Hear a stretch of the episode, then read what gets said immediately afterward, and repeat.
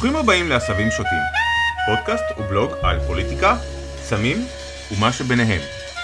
שם הפרק, טלגראס, אנליזת מקרו. תאריך, 23 ליולי 2021. כותב ומגיש, דוקטור בן ציון טלפוס. לפני כשנתיים פרסמתי פוסט בבלוג על פרשיית טלגראס, אותה רשת סחר בקנאביס שסחרה דרך אפליקציית טלגרם והפכה לתופעה תקשורתית וכמובן גם ליעד של חקירה משטרתית שבראשית 2019 עצרה את חברי הרשת במבצע משטרתי שקיבל הד רב בתקשורת. לפני כשנתיים, כשכתבתי את הפוסט בבלוג, פירטתי מחשבות שעלו אצלי אז בנוגע ללקחים שאפשר ללמוד מפרשיית טלגראס. מאז עברו שנתיים של ארבע מערכות בחירות, מגיפה עולמית, משבר כלכלי ופוליטי, ונראה שגם ישראל צועדת לכיוון של שינוי במדיניות הקנאביס שלה. זה כמובן בהנחה שהקואליציה השברירית של לפיד ובנט תצליח להתגבר על הבעיות הפנימיות שלה מול מפלגת רע"מ ותצליח להעביר את חוק אי ההפללה שנדחה בשבוע שעבר, שהוא סוג של נייר לקמוס ליכולת של הממשלה לשנות את המדיניות בתחום, או בכלל. בכל מקרה, מה שברור הוא שחיסול רשת טלגראס לא חיסל את שוק הקנאביס הלא חוקי בישראל, וסחר הקנאביס הלא חוקי בישראל נותר שוק שחור, חי ובועט, שלפי דיווחי המשטרה, ממשיך לפרוח. בעיניי, פרשיית טלגראס, עוד טרם המעצר של השותפים ברשת, הייתה ברובה סנסציה תקשורתית של הרבה רעש וצלצולים שהניעו גורמים בתקשורת מסיבותיהם שלהם, ופחות עבודה עיתונאית שהתבססה על עובדות ונתונים. בפרק הנוכחי, שהוא בעצם עדכון של הפוסט שכתבתי לפני שנתיים, אני מנסה לבחון מחדש את הפערים בין הדימוי של טלגראס בתקשורת ובין המציאות של שוק הקנאביס הלא חוקי בישראל, כפי שהמציאות הזאת משתקפת מהנתונים שעולים בכתבי התביעה שהוגשו נגד מקימי טלגראס. מה מלמדים כתבי התביעה? ובכן, בתקופת פעילותה הקצרה תפסה טלגראס כותרות רבות שיצרו תחושה שכל שוק הקנאביס הלא חוקי בישראל פועל דרכה. אולם המציאות שעולה מכתבי התביעה שהוגשו נגד חברי הרשת מעידה לטעמי אחרת. מכתבי האישום עולה כי במשך שנתיים קצרות של פעילות, שהתרחשה לערך בין 2017 ל-2019, כ-3,000 סוחרים, אם תרצו, ספקים, מכרו קנאביס בצורותיו השונות לכ-200 אלף צרכנים, זה היה המספר בשיא הפעילות. סך הפעילות הזאת הניבה לחברי הרשת הכנסות מצטברות של כ-30 מיליון ש"ח. זה בהחלט סכום חלומי עבור כל ישראלי, אבל ההכנסה הכספית הזאת של הארגון, שלא בהכרח מידע על הרווח שהם עשו, היא בפועל חסרת משמעות לעניין הערכת שוק הקנאביס השחור בישראל. אותנו מעניינים היקף מחזור המכירות השנתי של הרשת, במונחים של כסף וחומר, קנאביס, ולא פחות חשוב לניתוח שלנו, הוא כמות הצרכנים ומחיר הקנאביס באותה תקופה. אלו הם נתוני היסוד שעל בסיסם אפשר לנסות להתחיל ולהעלות השערות לגבי המשקל שייצגה טלגראס בשוק הקנאביס השחור בישראל. חלק מהנתונים נמצא בדוח של האגף לחקירות מודיעין במשטרה, כפי שפרסם אותם בזמנו העיתון כלכליסט, תוכלו למצוא לינק לזה בבלוג, ולנתונים הללו יש גם סוג של עימות, שכן חברי טלגראס עצמם פרסמו אותם בזמנו ברשתות החברתיות. מה מלמדים הנתונים? הם מראים שבכמעט שנתיים של פעילות נסחרה בטלגראס כמות קנאביס בשווי כספי כולל של 282 מיליון ש"ח, וכי 4,659 סוחרים ביצעו סך כולל של 505,680 עסקאות, שבהן נסחרה כמות מצטברת של 4.12 טון קנאביס. וצריך גם להזכיר, נסחרו גם סמים אחרים. כל זה תמורת סכום ממוצע של 70.4 שקל לגרם קנאביס. הנתונים הללו מייצגים גודל עסקה ממוצע של כ-8.15 גרם קנאביס למכירה בודדת ועלות משוערת של כ-570 ש"ח לעסקה. לא משהו דרמטי ונשמע די הגיוני וסביר למה שרווח בשוק הקנאביס השחור בישראל. הנה החישוב. נחלק את כמות הקנאביס המצטברת בסך העסקאות ונכפיל את התוצאה במחיר הממוצע לגרם כדי לקבל את עלות העסקה הממוצעת. נכון, צורת החישוב הזו נורא בעייתית בגלל הרבה אי ודאות לגבי הנתונים.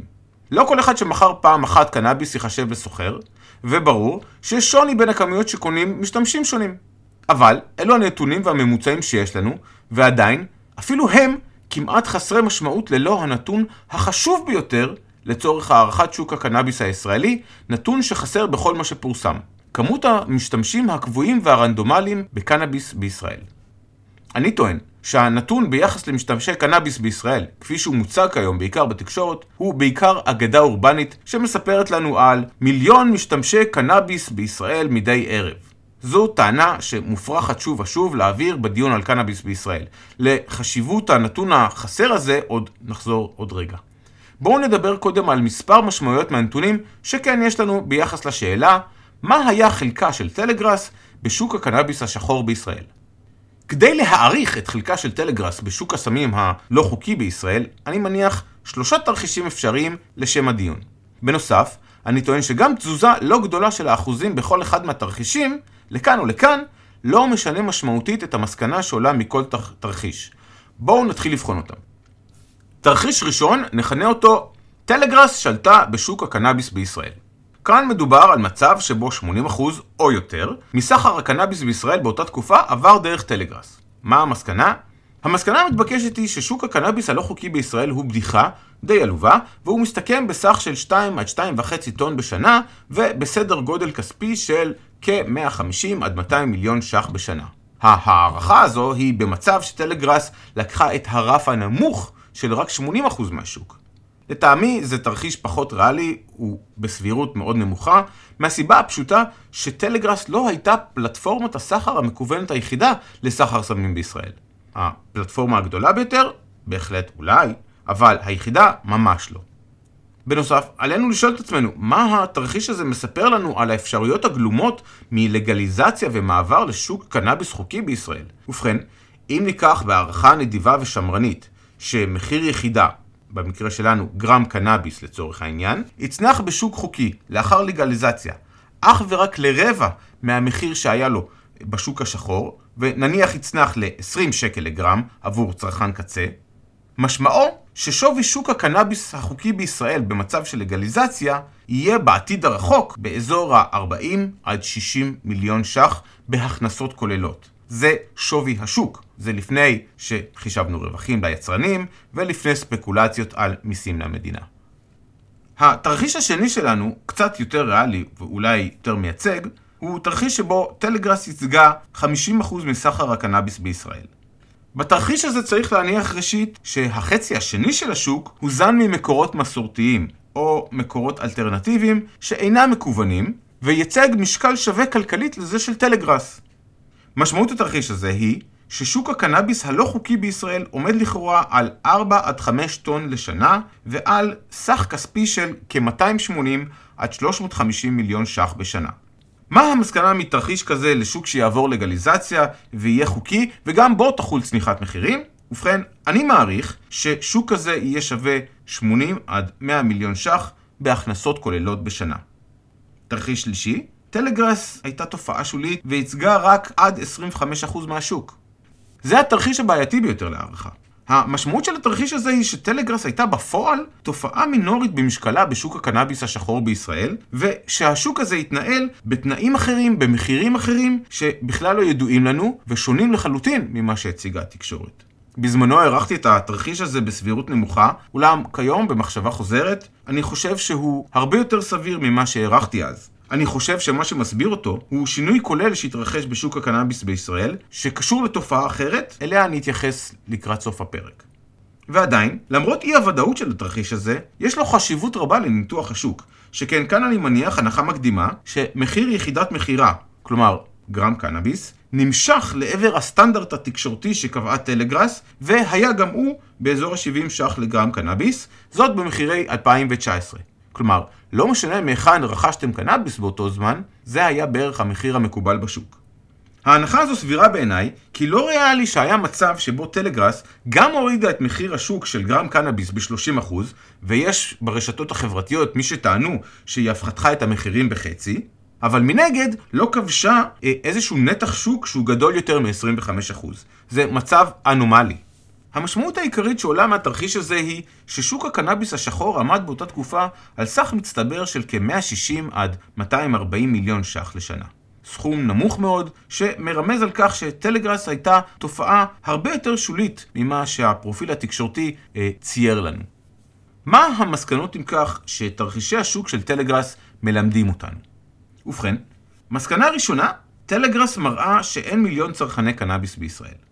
מהנתונים בכתבי התביעה אפשר לחשב חישוב גס, שלפיו כ-2,585 ישראלים בממוצע חודשי קנו קנאביס. אני מדגיש, קנו ולא בהכרח אלו כל מי שצרכו אותו. שכן אנחנו יודעים כמה עסקאות נעשו, לא כמה אנשים השתמשו בחומר שנקנה. איך הגעתי לזה אתם שואלים? ובכן, יש כמה דרכים לחשב את זה. שיטה אחת היא לחלק את סך העסקאות שנעשו בטלגראס במשך שנתיים ב-24 חודשים, ואת זה ב-30 ימים. מתקבלות כ-700 עסקאות ליום. חצי ממה שאנשי טלגראס עצמם פרסמו ברשתות החברתיות עוד ב-2018.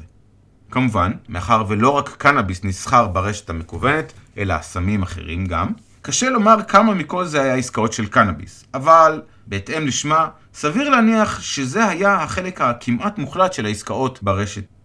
שיטה שנייה לחישוב, לחלק את סך העסקאות בכמות הגרמים הממוצעת לעסקה, ואת זה לחלק בשנתיים. מתקבלות כ-31 אלף עסקאות בשנה, אותן נחלק ל-12 חודשים, וכך מתקבל סך של כ-2,585 עסקאות בחודש, או 86 עסקאות בממוצע ליום. רחוק מאוד מההצהרות של חברי הרשת עצמם, וגם פחות מסתדר עם התחושה הציבורית שיצרה התקשורת. הנתון הזה, יש להודות, מוטה מאוד מהערכה הספקולטיבית של 8 גרם לעסקה. בנוסף, המשטרה עצמה הצהירה על כ-505 אלף עסקאות, ולכן, למרות שאנחנו צריכים לחלק אותם לגרמים, ההערכה היא שכמות הגרמים לעסקה הייתה הרבה הרבה יותר נמוכה מ-8 גרם ממוצע. נניח לרגע את הבעיות המתודולוגיות האלו בצד ונשאל, מה אפשר ללמוד מהנתונים הללו על שוק הקנאביס השחור בישראל ועל הפוטנציאל ממנו לשוק שיעבור לגליזציה? ובכן, לא הרבה אמת, ולמעשה כמעט כלום. החישוב בעיקר מראה שהטענה בדבר שוק פוטנציאלי של מיליון ישראלים שמעשנים קנאביס בכל ערב היא ברובה אגדה אורבנית. החישוב הזה מראה שבלי נתונים אמינים על דפוסי שימוש בקנאביס בישראל, נתונים של דחיפות ותדירות של שימוש, בלעדיהם כל דיון כלכלי על שוק הקנאביס השחור או החוקי בישראל הוא חסר בסיס וטעם. את הנתון הזה בדבר דפוסי השימוש בקנאביס בישראל בפילוח המין הייתה אמורה לספק מדינת ישראל דרך הרשות למלחמה בסמים, שתפקידה לעקוב שנתית או דו-שנתית אחר דפוסי השימוש בחומרים מייצרי תלות. אבל ובכן, זו מדינת ישראל, ובין צריכה ועושה יש פער לא קטן. אמנם, הרשות למלחמה בסמים פרסמה ב-2017 דוח שהציג דפוסי שימוש בציבור, אך היו בו כמה בעיות. ראשית, הוא נעשה בשיטה בעייתית מאוד מבחינה מתודולוגית. שנית, עולה ממנו תחושה חזקה מאוד, שבכל הנוגע לקנאביס סומנה מטרה רעיונית תודעתית, שסביבה הוצבו שאלות הסקר, כך שיוצגו נתונים שיתמכו בתפיסת הרשות. פרט לשתי הבעיות הללו, הבעיה העיקרית בדוח לטעמי היא, שאם ברשות כבר אספו נתונים, הרי שהם לא טרחו או לא רצו לאסוף את אלו הרלוונטיים והחשובים ביותר להבנת דפוסי שימוש בקנאביס בישראל. ופה אני מתייחס לשני מדדים שהם חשובים מאוד להבנה ולניתוח של כל שוק חומרים אסורים, או שוק בכלל. הנתונים על משתמשים יומיים ועל משתמשים כמעט יומיים. את אלו אין בדוח. מהם המשתמשים היומיים? אלו מי שצרכו קנאביס ברמה יומיומית, בדרך כלל בתדירות של יותר מאחת ליום, וכאן נכלול את כל מי שדיווח על שימוש אחת ליום בחמשת הימים האחרונים, או ב-20 ויותר הימים בחודש האחרון. בדוח הרשות אין נתון כזה, שהוא החשוב ביותר לצורך ניתוח שוק. הנתון השני הוא הנתון של המשתמשים הכמעט יומיים.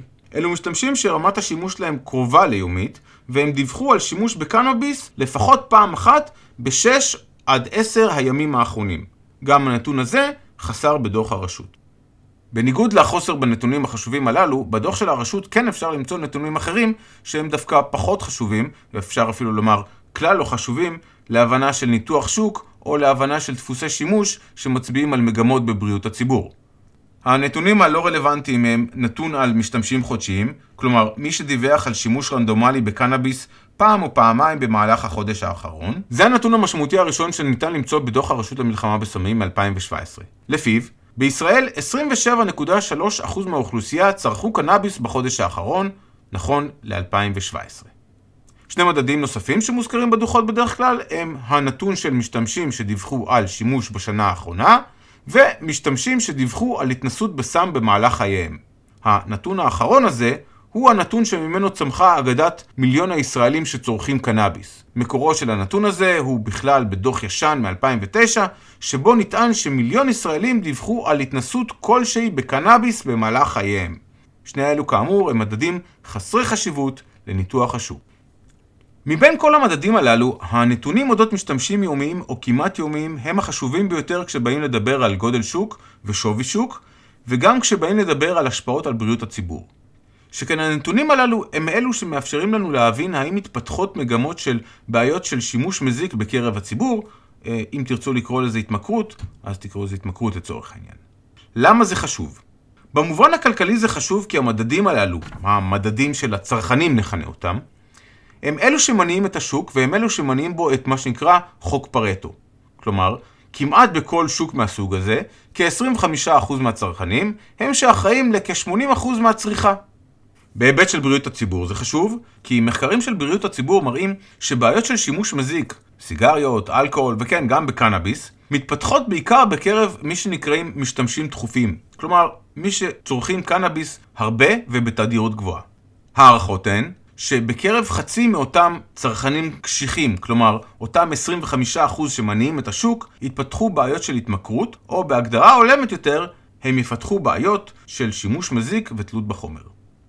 אבל בואו נחזור למשמעויות הכלכליות של הנתונים הללו. אם היו לנו הנתונים הללו, היינו יכולים לאמוד את גודל השוק על בסיס הערכה של צריכה ושימוש באוכלוסייה. אבל אין לנו. יש לנו כלי פחות טוב, שהוא אומדן של השוק על בסיס דיווח של היצע. כאן אנחנו חוזרים שוב לטלגראס. מסקנה שנייה, טלגראס ושווי שוק הקנאביס בישראל. בניסיון להעריך את השוק השחור לקנאביס בישראל ואת המשמעות שלו לפוטנציאל של שוק חוקי, כזה שיעבור לגליזציה, נותרנו עם הנתונים מכתבי התביעה ועם מה שעלה בפרסומים העצמיים של מנהלי רשת טלגראס. לפי כתבי התביעה היו 505,680 עסקאות במשך שנתיים, או כ-21,000 עסקאות בחודש, שהן כ-700 עסקאות ביום. לפי מפעילי הרשת עצמם, ממוצע העסקאות היומי שלהם עמד על 1,369 עסקאות, שהן כ-41,000 עסקאות בחודש בממוצע. זה פער גדול ממה שכתבי התביעה מציגים. אז למי להאמין? ובכן, נורא פשוט, נאמין לשניהם. לצורך התרגיל הספקולטיבי הבא, ניקח את הנתונים מכתבי התביעה כרף התחתון, ואת הדיווח העצמי של חברי טלגראס כרף העליון. בנוסף, נצא מהנחה שכל עסקה מייצגת אך ורק רוכש בודד, וגם נתעלם מהעובדה שאחוז מסוים שלא ידוע לנו של משתמשים, קונה קנאביס יותר מאחת לחודש. בנוסף, נתעלם מהפרט השולי, שחלק מהעסקאות היו בכלל של סמים אחרים. בהנחה ואלו הנתונים שיש לנו, מה ניתן להסיק על רמות השימוש בקנאביס בישראל ועל שווי של שוק קנאביס חוקי בישראל? ובכן, כאן אני מתחיל משחק ספקולציות חדש. תחילה אציין שהאוכלוסייה הבוגרת מעל גיל 15 מונה בישראל כ-6 מיליון איש, וזה אחרי שעיגלתי פה בצורה גסה מאוד למעלה את המספר. אני מתעלם כמובן גם מכך שלצעירים עד גיל 21 קנאביס לא יהיה חוקי, גם תחת לגליזציה, אבל אני מכניס אותם לתוך המספר הזה. ניחא, ממילא זה רק ספקולציות כאמור.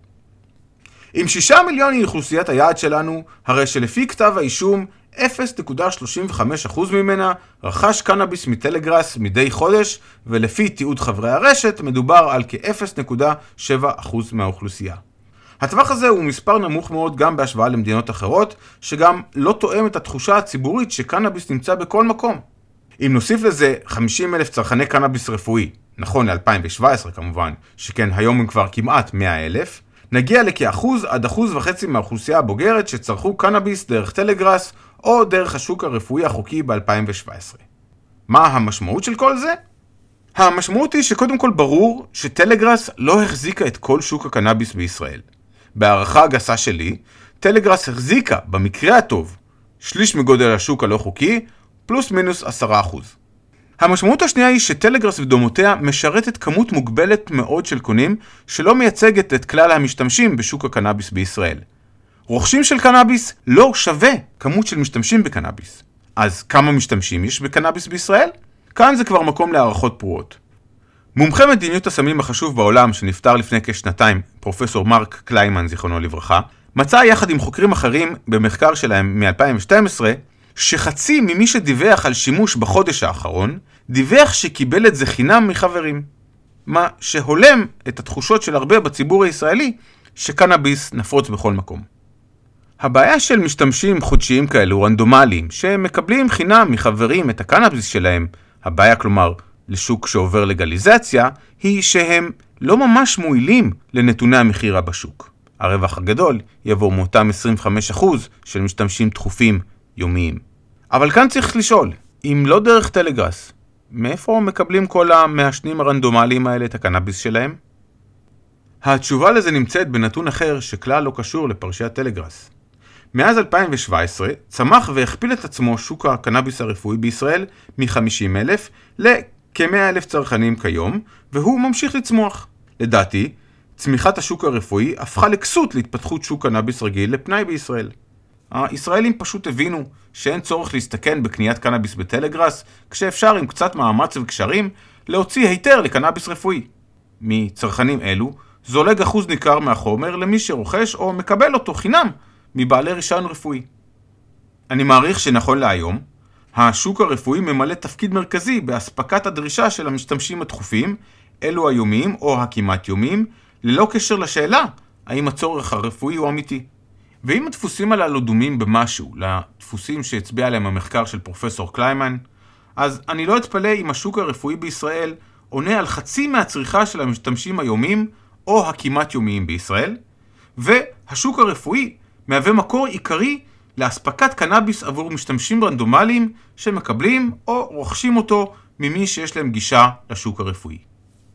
וכמה קנאביס זלג מטלגראס, כלומר כמה העבירו מי שקנו למשתמשים אחרים, גם כאן צריך לעשות ספקולציות. לשם הדיון, בואו נטען שכל קונה בטלגראס מחלק חינם או מוכר בעצמו לשני אנשים נוספים.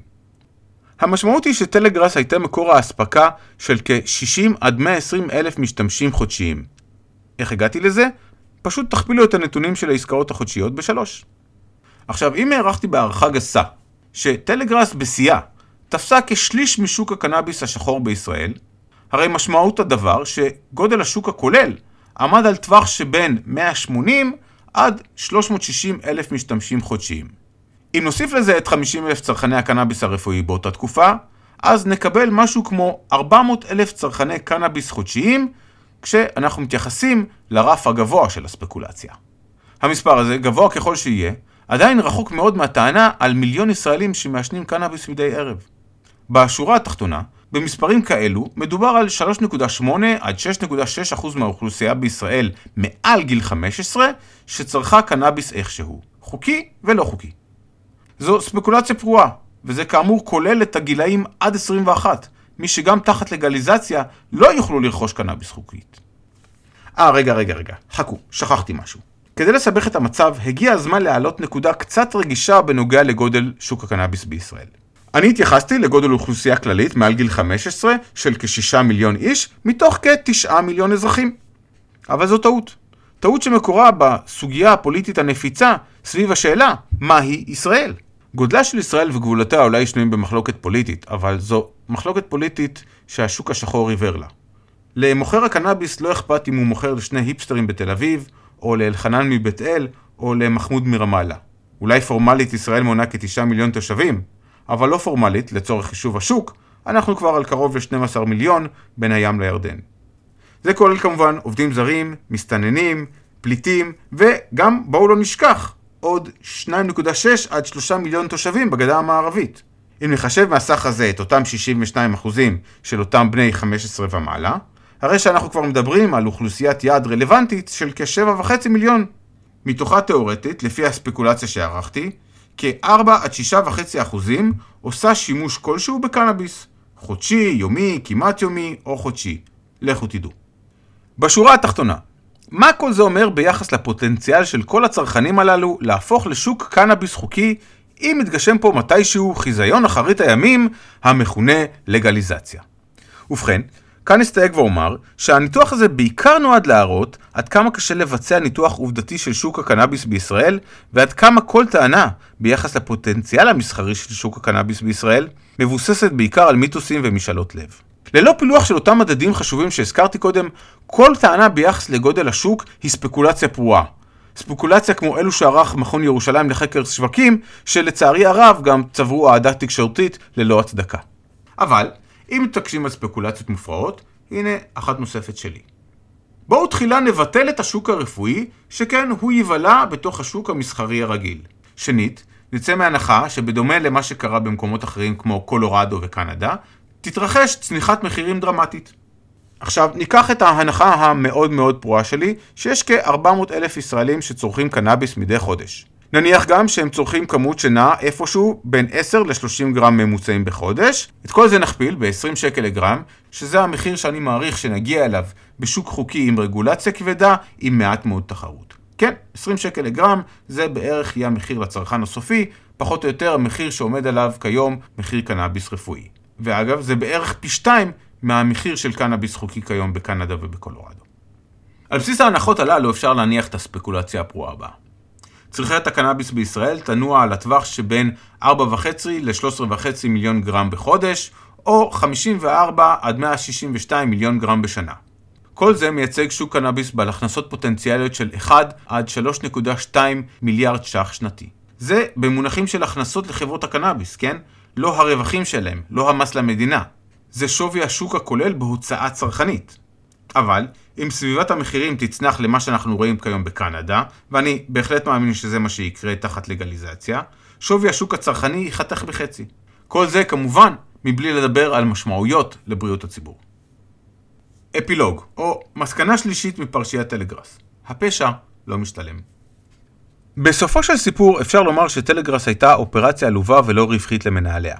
טענה מפתיעה אולי מול המדווח בתקשורת, אבל אני אנסה להסביר. לפי הפרסומים בתקשורת וממה שאנחנו מוצאים בכתבי האישום, עולה שבכירי טלגראס הרוויחו את הסכומים הבאים. שני מנהלים בכירים ברשת הרוויחו 22,000 שקל בחודש, ומנהל נוסף הרוויח כ-30,000. כל זה רווח נטו כמובן, כי הרי אין ברוטו בעולם הפשע. עכשיו, בואו נעגל את כולם ל-30,000, רק לשם הנוחות, וגם נניח שהם קיבלו בונוסים נעים מדי פעם. לפי הדיווח, שישה או שבעה מנהלים נוספים הרוויחו כ-16.5 אלף שקל בחודש, וגם קיבלו פה ושם תשלום בצורות גרמים של קנאביס, מה שפוטנציאלית יכול להיות מתורגם להכנסה נוספת של עוד כמה מאות או אלפי שקלים בחודש. גם אותם, לצורך הדיון, נעגל להכנסה נטו של כ-20 אלף שקל בחודש. עכשיו, בואו נניח שלכולם זו הייתה המשכורת במרכאות בכל חודש במשך שנתיים של פעילות. כלומר, מנהל בכיר הרוויח כ-720 אלף ש"ח לכל התקופה, ומנהל זוטר כ-480 אלף נטו. לא רע סך הכל מול המשכורת הממוצעת כיום במשק. אבל, וכאן יש אבל גדול, זה רווח מול סיכון. כשמתכנת, מורה, רתח, מנהל שיווק או נהג אוטובוס יוצאים בבוקר לעבודה, שאלת הסיכון בעבודה כלל לא עולה אצלם, ואם היא כן עולה היא יחסית מאוד זניחה. למעט מספר קטן מאוד של עבודות חוקיות במשק שנושאות סיכון גבוה ושרובן מגובה בביטוח ובהגנות סוציאליות, אין ברוב העבודות החוקיות שום רמת סיכון דומה שיש לשקול מול הרווח הכלכלי. בטלגראס, או בכל אופרציה של סחר בסמים, הרווח נשקל קודם כל מול פוטנציאל הסיכון. לכן קשה לחשוב שלא עלתה בקרב חברי רשת טלגראס מתישהו המחשבה שאולי יש גם סיכוי שהם עלולים להיתפס. אל מול סיכון כזה צריך גם לשאול מה הייתה האלטרנטיבה. אם ניקח שנתיים של עבודה בטלגראס, נוסיף להם בין 5 ל-10 שנות מאסר פוטנציאליות, זאת כמובן במידה ויורשעו, שזו הערכה סבירה צריך לומר לאור האישומים הכבדים שהוגשו לבית המשפט, הרי שבמצב כזה כל אחד מהם יפסיד במצטבר 7 עד 12 שנות עבודה. מאחר ומדובר באנשים בעלי יכולות בתכנות, ניהול ושיווק ברמה גבוהה, כפי שהם הוכיחו בפעילותם הלא חוקית, הרי שאפשר בהחלט להניח שעם הכישורים הללו, הם היו יכולים לייצר לעצמם הכנסה חודשית נטו של כ-10,000 ש"ח מעבודה רגילה, שגרתית ומשעממת. כל זה בלי לקחת בחשבון עלייה בשכר עקב ניסיון, את הרווח מחיסכון ומהפרשות לפנסיה, ומתשלומי מעסיק לקרנות השתלמות וכמובן עוד הטבות. כלומר, אפשר לומר שפוטנציאלית, כל אחד מחברי הרשת היה יכול להרוויח כ-120 אלף ש"ח בשנה, אותם אנחנו צריכים להכפיל ב-7 עד 12 שנים שהם הולכים לשבת בכלא. כל זה מבלי כמובן לחשב את העלויות המשפטיות הכבדות, קנסות אפשריים בגין הלבנת הון שיוטלו עליהם, וכן, מגבלות על עבודה עתידית לכשישתחררו. כל אלו הפסדים מצטברים שיקזזו כל רווח שאולי עשו בתקופתם בטלגראס. אבל כל זה כמובן דיון תיאורטי, כי בעולם שלהם הם לכאורה יכלו להמשיך בזה לנצח ולהפוך למולטי מיליונרים. ייתכן והם נשבו בקסם של עמוס דוב סילבר, מנהיג הרשת, ובעילת מרד הלגליזציה האקטיביסטי שהוא החליט שהוא מוביל. ייתכן והם חשבו שזו חלטורה נחמדה מהצד, כזו שאפשר לעשות בה כסף טוב וקל, או שבאמת הם חשבו שעוד רגע תהיה לגליזציה בישראל, והם יהפכו לבעלי עסק לגיטימי. לכו תדעו, אולי זה היה שווה להם את ההרפתקה. אבל מבחינה כלכלית גרידא, המקרה של טלגראס מוכיח שהפשע לא משתלם.